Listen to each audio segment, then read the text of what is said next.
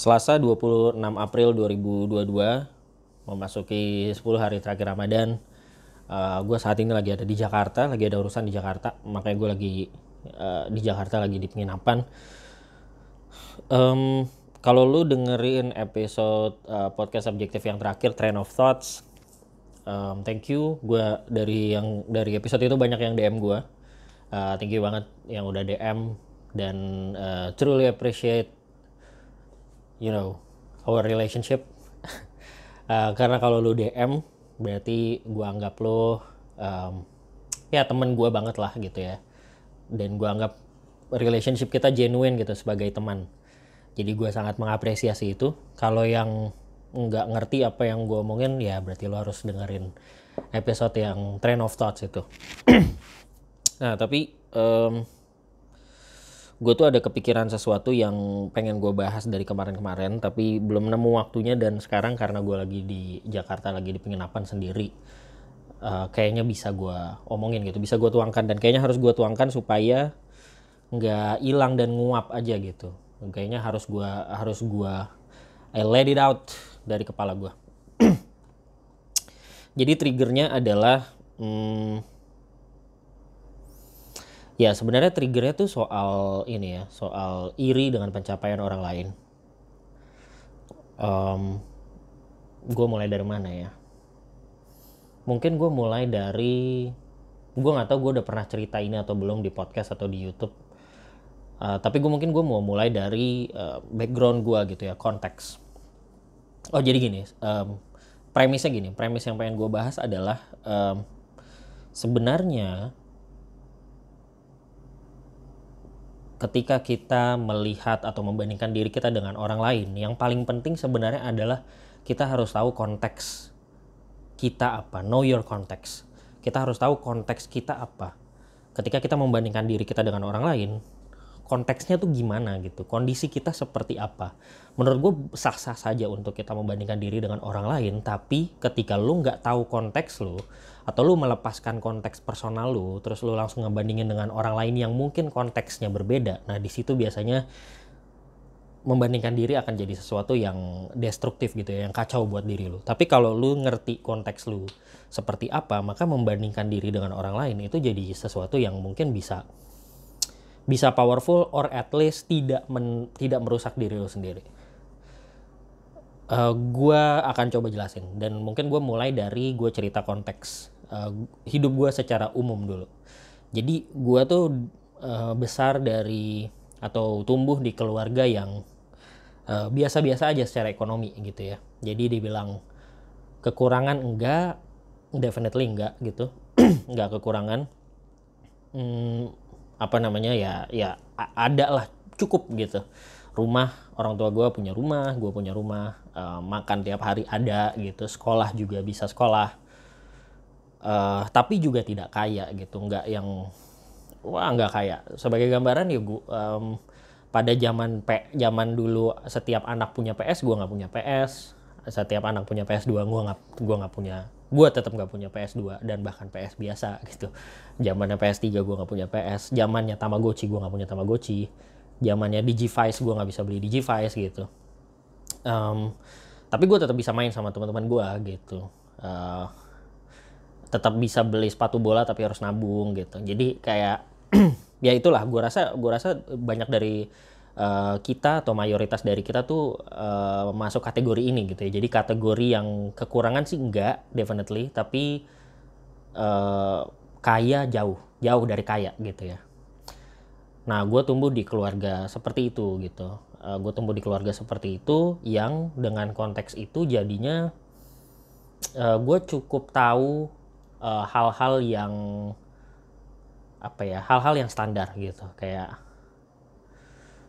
um, ya sekolah uh, bisa gitu. Sekolahnya juga orang tua gue tapi orang tua gue memang mengusahakan kalau soal pendidikan tuh ter, terbaik yang mereka bisa gitu. Ini yang gue sangat syukuri ya kalau dari orang tua gue jadi orang tua gue kemampuannya segini gitu kemampuannya segini tapi kalau urusan sekolah harus di atas ini gitu. Meskipun kemampuan ekonominya segini gitu. Jadi gue diusahakan dari dulu sekolah di uh, sekolah swasta gitu ya nggak nggak di sekolah negeri karena menurut orang tua gue menurut orang tua gue ya. Menurut orang tua gue ya sekolah di swasta kalau dalam konteks gue sekolah SDIT gitu ya sekolah Islam yang full day gitu itu lebih baik lah dibandingkan dengan sekolah negeri.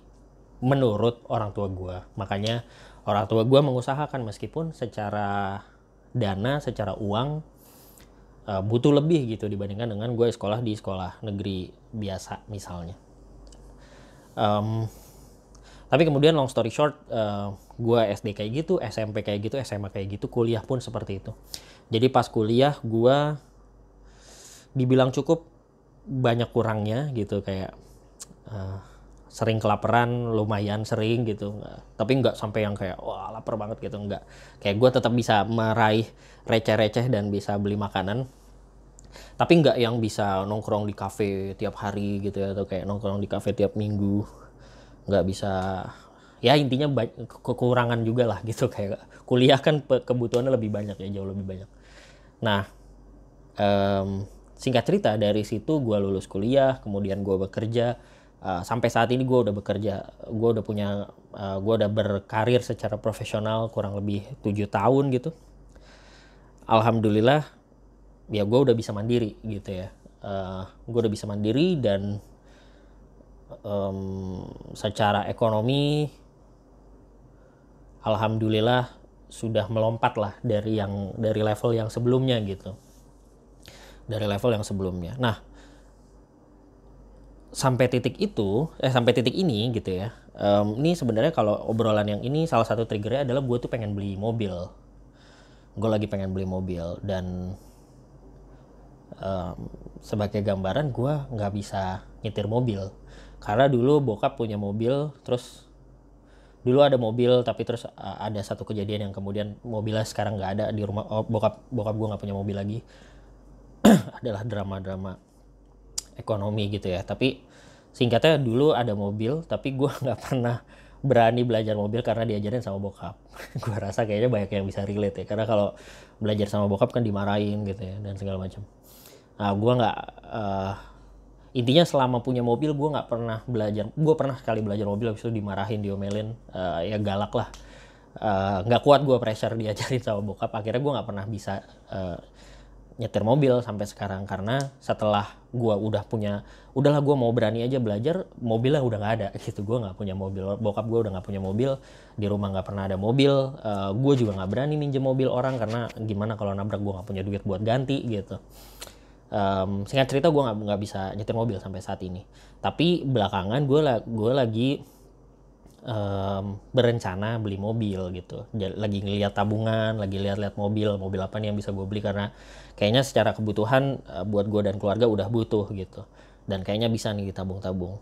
Nah dari situ gue kan jadi sering ngeliat sebenarnya. Gue sering ngeliat atau bahkan bahkan sebelum itu sebelum gue pengen beli mobil gue tuh sering ngeliat orang-orang teman-teman gue di sekitar gue yang punya mobil gitu. Yang punya mobil dan gue selalu ngiri gitu dan gue selalu ngiri wajar. Menurut gue sangat wajar lah gila gue punya mobil. Eh gue nggak punya mobil teman-teman gue punya mobil. Uh, eh, gue selalu nebeng gue nggak bisa nyetir mobil sampai saat ini. Uh, somehow tentu ada ada rasa-rasa iri lah. Itu sangat gue akui gitu. Bahkan uh, banyak rasa irinya muncul lebih rasa irinya muncul dengan rasa sedikit bumbu marah gitu ya. Nggak uh, tahu marahnya ke siapa mungkin lebih ke keadaan gitu ya. Ketika misalnya uh, gue ngelihat teman gue yang um, teman gue yang anak magang misalnya anak magang gitu tapi ke kantor bawa mobil. Atau um, ya direct report tim gue gitu ya yang uh, bawa mobil juga gitu. Yang um, ya personally karena uh, dia direct report gue tahu juga uh, gajinya berapa gitu kan. Uh, dan ketika lihat dia punya mobil gue kayak kok dia punya gue nggak punya gitu. Sebuah gue nggak tahu sih seberapa lu bisa relate atau enggak ya karena gue nggak tahu juga konteks hidup lu seperti apa. Tapi uh, ya bisa jadi lu adalah orang-orang ya oh, seperti orang-orang yang gue sebutkin sebutkan ini dan gue tahu mungkin lu tersinggung atau enggak tapi um, gue sering kali ngelihat kayak gitu gitu. Kayak kok dia udah bisa mobil eh, udah punya mobil gitu. Bahkan mm, gue tahu gajinya gitu. Yang dengan konteks gue kalau gue gajinya segitu ya gue nggak bisa ya bahkan dengan gaji gue sekarang gue belum punya mobil gitu ibaratnya gitu lah. Um, ada juga yang um, ya gue kan udah berkeluarga uh, dan saat ini pun uh, gue masih uh, ngontrak rumah gitu ya nyewa uh, dan gue memang nggak pengen KPR atau apa sampai saat ini gue nggak nggak nggak pengen punya rumah dengan cara KPR gue pengen ya nanti aja. Pokoknya kalau gue punya duit gue beli langsung cash gitu yang sesuai dengan uh, preferensi gue jadi gue ngumpulin duit dulu aja gue nggak suka punya utang. Tapi konteksnya berarti gue nggak ya gue nyewa rumah sampai saat ini. Dan menurut gue nggak nggak ada masalah gitu. Cuma ya beberapa kali lihat juga teman-teman yang wah udah mulai punya rumah gitu. Dan gue selalu bertanya-tanya gitu ini duitnya dari mana? gitu. Kayaknya kayaknya karirnya mulai bareng atau bahkan secara karir dia lebih di bawah gue gitu. Tapi udah udah udah beli beli rumah beli mobil dan segala macam gitu. Gitu. Sehingga ya dari situ banyak lah momen-momen yang bikin gue kayak ya gue ngiri lah gue pengen juga kayak gitu. Dan kadang um, apalagi sebagai kepala keluarga ya gue udah punya istri gue udah punya anak. Pengen kan ngasih yang terbaik buat istri dan anak. Tapi um, ya di momen-momen itu gue malam-malam suka ngerenung gitu kok gue belum punya dan segala macam nah sampai balik ke yang prinsip tadi tuh. Um, kayaknya ketika gue membandingkan dan gue ngiri sama orang-orang ini agak nggak adil buat diri gue sendiri karena gue coba kulik kemudian gitu ya. Gue coba kulik dan intinya sebenarnya konteksnya beda gitu. Konteks gue dan orang-orang ini teman-teman ini atau siapa pun lah yang gue lihat di sosmed yang mungkin sudah punya mobil, sudah punya uh, rumah, sudah punya apa pun yang belum gue punya dan pengen gue punya gitu. Konteksnya beda. Konteksnya ya tadi, misalnya konteks yang jelas dari gue adalah gue berangkat dari keluarga yang biasa-biasa aja gitu. Gue berangkat dari keluarga yang biasa-biasa aja, uh, bahkan gue juga masih membantu ekonomi orang tua gue juga gitu. Jadi uh, gue punya tanggungan tidak hanya keluarga inti gue, tidak hanya istri dan anak, tapi juga uh, keluarga orang orang tua dan adik juga gitu dan kami tadi berangkat dari keluarga yang biasa-biasa aja bukan dari keluarga yang memang berkecukupan banget gitu yang di atas rata-rata berkecukupan.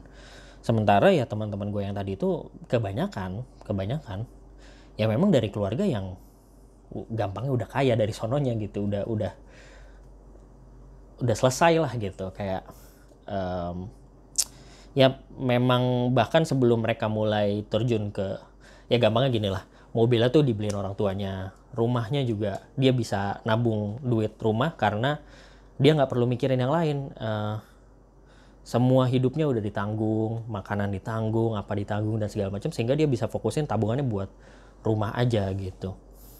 Um, laptop udah laptop buat kerja udah punya dari, dari orang tua juga dan segala macam gitu. Jadi intinya konteksnya beda. Konteksnya garis startnya juga beda. Ada yang salah dengan itu nggak ada tapi gue jadi sadar ya konteksnya beda gitu. Konteks gue dengan konteks mereka beda. Sehingga kalau gue ngehakimi diri gue sendiri dengan konteks yang berbeda tersebut gue jadi nggak adil kepada diri gue sendiri. Iri boleh nggak? Boleh menurut gue ya.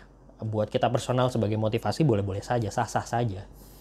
Tapi ketika lu ngiri dan membandingkan diri dengan konteks yang berbeda maka yang ada cuma rasa iri yang membakar gitu. E, tidak sehat buat lu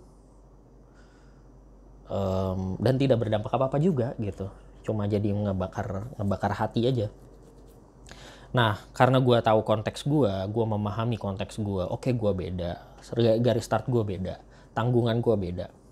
Maka dari situ sebenarnya gue malah ngerasa hmm, even gue sampai ke titik gue saat ini itu adalah lompatan yang cukup yang udah jauh sebenarnya kalau dinilai dari tadi gue berangkat dari keluarga yang biasa-biasa aja. Menurut gue pencapaian gue pada saat ini pencapaian gue dan keluarga gue dan istri gue uh, sampai saat ini itu udah cukup jauh. Lompatan udah jauh banget gitu. Dan itu sesuatu yang sangat gue syukuri gitu. Sehingga kalau gue sadar lompatannya sudah jauh lalu hanya karena membandingkan dengan orang lain yang garis startnya beda, konteksnya berbeda, kemudian gue ngerasa gue gagal, kemudian gue ngerasa kok gue belum nyampe situ ya gitu. Kayaknya gue jadi tidak mensyukuri apa yang ada gitu, gue jadi kufur nikmat kalau bahasa agamanya. Gue jadi nggak nggak mensyukuri apa yang udah dikasih rezeki buat gue, uh, gue udah bisa mencapai ke uh, lompat dari titik awal ke titik saat ini gitu gue jadi mengenyahkan itu dan seakan-akan kayak gue dapat itu tanpa ada tanpa dikasih sama Tuhan gitu ya sama Allah. Terus gue pengen minta yang lain lagi gitu. Nah itu kayaknya gue kurang ajar sekali sebagai seorang hamba gitu ya sebagai seorang manusia sombong sekali gitu. Nah hmm, dari situ sih jadi um, ya makanya gue mungkin kalau konteks saya sekarang ya gue sekarang lagi mau beli mobil tapi gue lagi lihat-lihat aja. Gue lagi ngumpulin duitnya. Gue juga nggak pengen beli mobil simply karena gue kepengen aja. Uh, sebenarnya ada kebutuhan kemarin ya tapi kebutuhannya terus nggak jadi. Nanti mungkin suatu saat kalau gue udah ready cerita gue bisa cerita. Tapi kayak tadinya ada kebutuhan terus kebutuhannya nggak jadi. Uh, kodarullah um, tapi gue rasa kebutuhannya tetap ada. Keluarga gue tetap butuh mobil. Nah makanya gue lagi ngeliat-liat mobil um, lagi ngumpulin duitnya eh, nggak pengen yang terlalu terburu-buru eh, gitu. Kayak uh, duitnya harus cukup gitu gitulah. Du, du duitnya harus lebih dari cukup gitu supaya nggak mepet-mepet banget. Intinya gue agak berhati-hati lah mindful. Um, tapi dengan mindset tadi dengan know my context gue nggak lagi yang terlalu kayak ngiri lihat ke orang. Tapi ketika gue ngeliat ke orang ya gue gue jadiin itu referensi aja. Gue kayak ngeliat teman gue mobilnya apa nih? Oh uh, mobilnya A mobilnya B mobilnya C. Oh ya kayaknya cocok nih gini itu dan segala macam. Kok dia bisa beli itu? Ya karena orang tuanya ini itu dan segala macam. Ya jadi gue gue hanya memahami dan melihat konteks semesta dengan lebih komprehensif gitu. Dan gue rasa gue rasa lu bisa praktekin juga sih. Uh, ketika lu misalnya ya kan membandingkan diri dengan orang lain iri dengan apa yang orang lain punya apalagi dengan sosmed gitu. Kita sering lihat orang hanya karena di sosmednya aja. Dan tadi gue lihat ada tweet yang bagus banget. Dia, dia bilang uh, sosmed itu bukan slice of life tapi slice of happiness. Jadi potong bukan potongan-potongan kehidupan tapi potongan-potongan kebahagiaan. Yang emang yang dikasih lihat ada kebahagiaan kebahagiaannya aja gitu. Jadi kadang kita iri dengan kebahagiaannya aja tapi kita nggak tahu di bawahnya apa. Apakah yang di bawahnya itu relevan dan bisa dibandingkan dengan kita atau enggak nah tapi poinnya adalah dengan know your context uh, selalu balikin lagi. Kayak apakah ketika lo ngeliat ke orang lain lo membandingkan diri dengan orang lain orang lain punya ini itu yang lo juga pengen punya pahami konteksnya seperti apa konteks dia gimana konteks lu gimana. Dan dengan kayak gitu jadinya ya udah jadi motivasi aja gitu. Oh dia bisa beli itu karena orang tuanya uh, sehingga dia bisa beli itu dalam satu tahun. Gue konteksnya beda nih gue bisa beli juga gue pengen beli juga gue bisa beli juga. Tapi karena startnya beda ya mungkin gue harus uh, butuh waktu lebih lama gitu. Mungkin tiga tahun lima tahun. Tapi ya jadi fair gitu. Pertandingannya jadi fair gitu. Kalau kita mau menganggap ini sebagai pertandingan untuk diri kita buat jadiin motivasi diri kita sendiri gitu ya. Jadi fair menurut gue ini fruity ya. Ntar ada yang bilang gue minum apa lagi um, ya gitu sih.